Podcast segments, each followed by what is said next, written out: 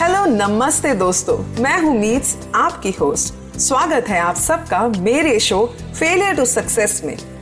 इस शो पर मैं आपके लिए लाऊंगी प्रेरणा से भरे खूबसूरत किस्से, ढेर सारी सकारात्मकता और उन लोगों के जीवन की प्रेरणादायक कहानियां जिन्होंने अपने फेलियर्स को एक्सेप्ट किया, उनसे उभरे और अपने कदम सफलता की तरफ बढ़ाए।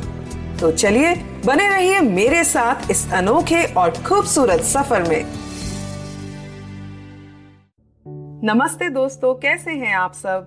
मैं हूं मीट्स और स्वागत है आप सबका आज के फेलियर टू सक्सेस के एपिसोड में। दोस्तों, नया साल तो आ गया है और साथ ही साथ मैं ये मानती हूँ कि ये साल भी हमारे लिए बहुत सारी नई उम्मीदें, ढेर सारे नए अवसर, नई दिशाएं भी लाया है।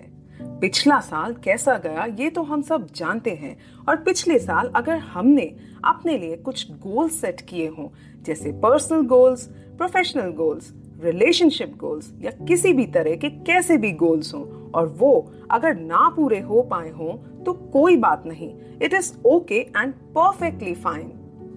इसमें निराश होने की कोई बात नहीं, क्योंकि पहली बात, हम में से बहुतों ने अपने गोल्स एटलीस्ट डिसाइड तो किए, क्योंकि गोल्स डिसाइड करना भी एक अचीवमेंट है। एटलीस्ट हमने ट्राई तो किया, और जिन्होंने नहीं डिसाइड किया तब भी कोई बात नहीं। मैं ऐसा मानती हूँ कि हमारे पास हर दिन एक नया अवसर होता है कुछ भी अचीव करने के लिए, और अगर गोल्स नहीं डिसाइड किए तो अब डिसाइड कर लीजिए, पर करिएगा जरूर, क्योंकि जब हम गोल्स डिसाइड करते हैं तो हमें अपनी लाइफ में एक क्लैरिटी मिलती है, एक विजन मिलता है, जिससे हम अपनी लाइफ के मिशन को पूरा कर सकते हैं, और ऐसे ही हम सफलता की राह पर आगे बढ़ते रहते हैं और ग्रो करते हैं, डेवलप होते हैं और स्लोली अपने आप को ट्रांसफॉर्म होते हुए देखते हैं। और जब हम जिंदगी के सफर में पीछे मुड़कर देखते हैं तो हमें कितना अच्छा लगता है ये देखकर कि हम कहाँ थे और कहाँ पहुंच गए। I believe सफलता पाना आसान है अगर हम प्रॉपर प्लानिंग करें, अपने short term and long term goals identify करें, अगर हम अपनी लाइफ उन गोल्स के अकॉर्डिंग ऑर्गेनाइज करें, उन गोल्स को अचीव करने के लिए उन पर फोकस करें, तो हमें सफलता मिलेगी। क्योंकि जो इंसान मेहनत करता है वह अपनी मंजिल तक कभी ना कभी जरूर पहुंचता है।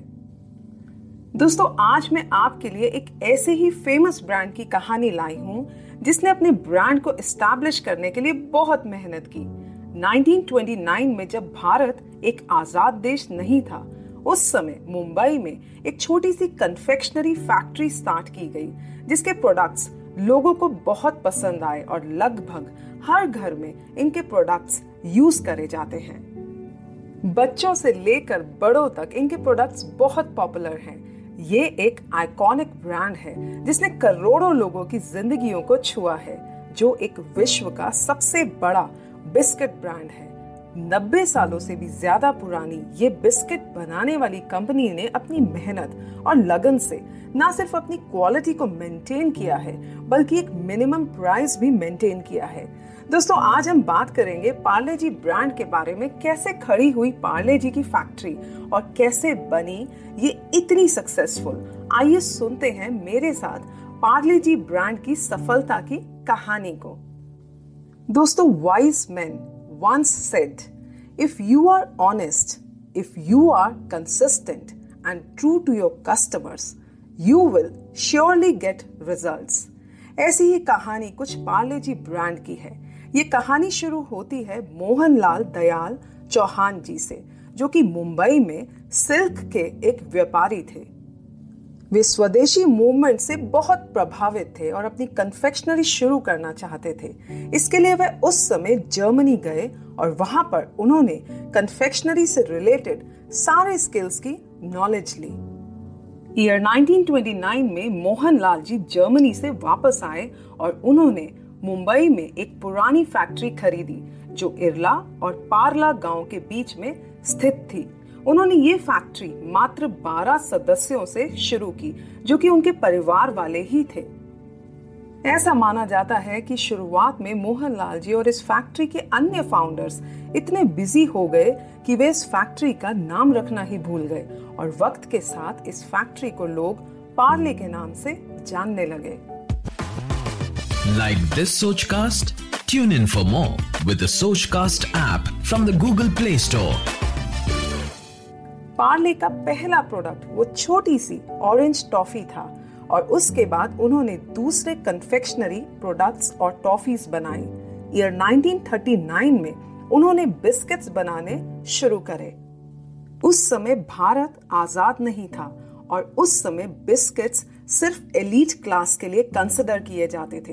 वे बहुत महंगे भी होते थे और उन्हें सिर्फ इंपोर्ट किया जाता था। पर इस ब्रांड पार्ले ने इस ट्रेंड को बदला और उन्होंने पार्ले ग्लूको बिस्किट्स लॉन्च किए।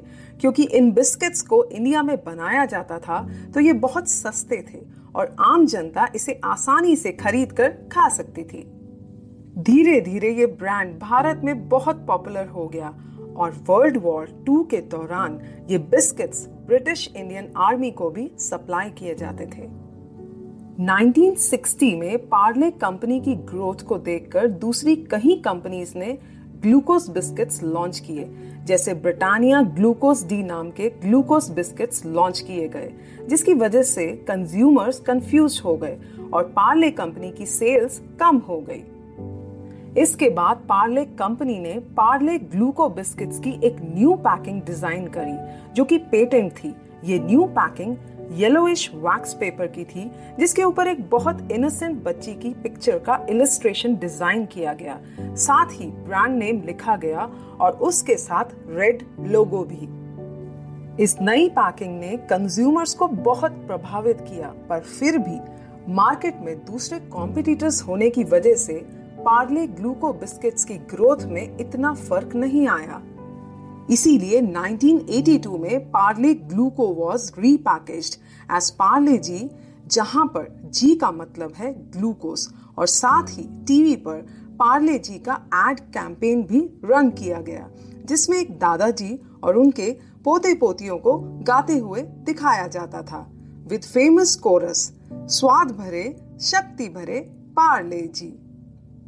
ईयर 1998 में पार्ले जी को अपना नया ब्रांड एंडोर्सर मिला और वो था शक्तिमान, जो उस समय बच्चों के बीच में एक बहुत फेमस कैरेक्टर था और तब से पार्ले जी ने पीछे मुड़कर कभी नहीं देखा।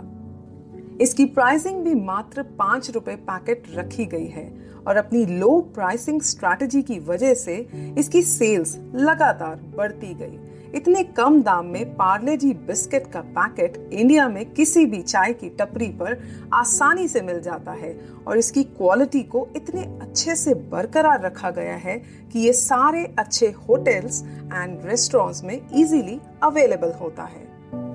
प्राइस और क्वालिटी के साथ साथ इसका टेस्ट भी इतना अच्छा है कि हर एज ग्रुप के लोगों को ये बहुत भाता है, जिसकी वजह से कंपनी की सेल्स बहुत अच्छी होती गई। दोस्तों, पार्ले जी की ब्रांड हिस्ट्री ऑलमोस्ट 90 साल पुरानी है। भारत जैसे देश में जहां पर हर साल नए बिस्किट्स के ब्रांड लॉन्च किए जाते हैं, ऐसे में पार्ले जी का मार्केट में इतने लंबे समय तक टिके रहना वाकई एक अजूबा है। इसका पूरा श्रेय उसकी कम कीमत, अच्छे क्वालिटी स्टैंडर्ड्स और एक बहुत स्ट्रॉन्ग ब्रांड इमेज को जाता है। पार्ले जी का फोकस हमेशा कस्टमर ओरिएंटेड रहा है और वे ऐसा मानते हैं कि अगर कस्टमर लॉयल हो तो कंपनी को कॉम्पिटिटर से इतना फर्क नहीं पड़ता। वाकई अगर रिसर्चर्स के अकॉर्डिंग देखा जाए तो ये एक आइकॉनिक ब्रांड है जिसने लगभग हर क्लास के लोगों को अपने इस ब्रांड के द्वारा मीठे पलों का अनुभव कराया है। दोस्तों, उम्मीद करती हूँ हर बार की तरह इस बार भी हम सब इस कहानी से जरूर कुछ नया सीख कर जाएंगे और उस सीख को अपने जीवन में जरूर उतारेंगे। इसी के साथ मैं आप सब से अलविदा लेती हूँ और अगली बार फिर से आप सब से एक नई उम्मीद के साथ मिलूंगी। Thank you so much for listening to me. नमस्ते, बाय बाय। आशा करते हैं कि आपको ये सोचकास्ट बहुत पसंद आया। अगर कुछ कहना है इसके बारे में तो लिखकर बताइए हमें। अपने फेसबुक और इंस्टाग्राम पेज पर सोचकास्ट ढूंढिए। अगर आपको अपनी सोच दुनिया को सुनानी हो तो सोचकास्ट करो। सोचकास्ट।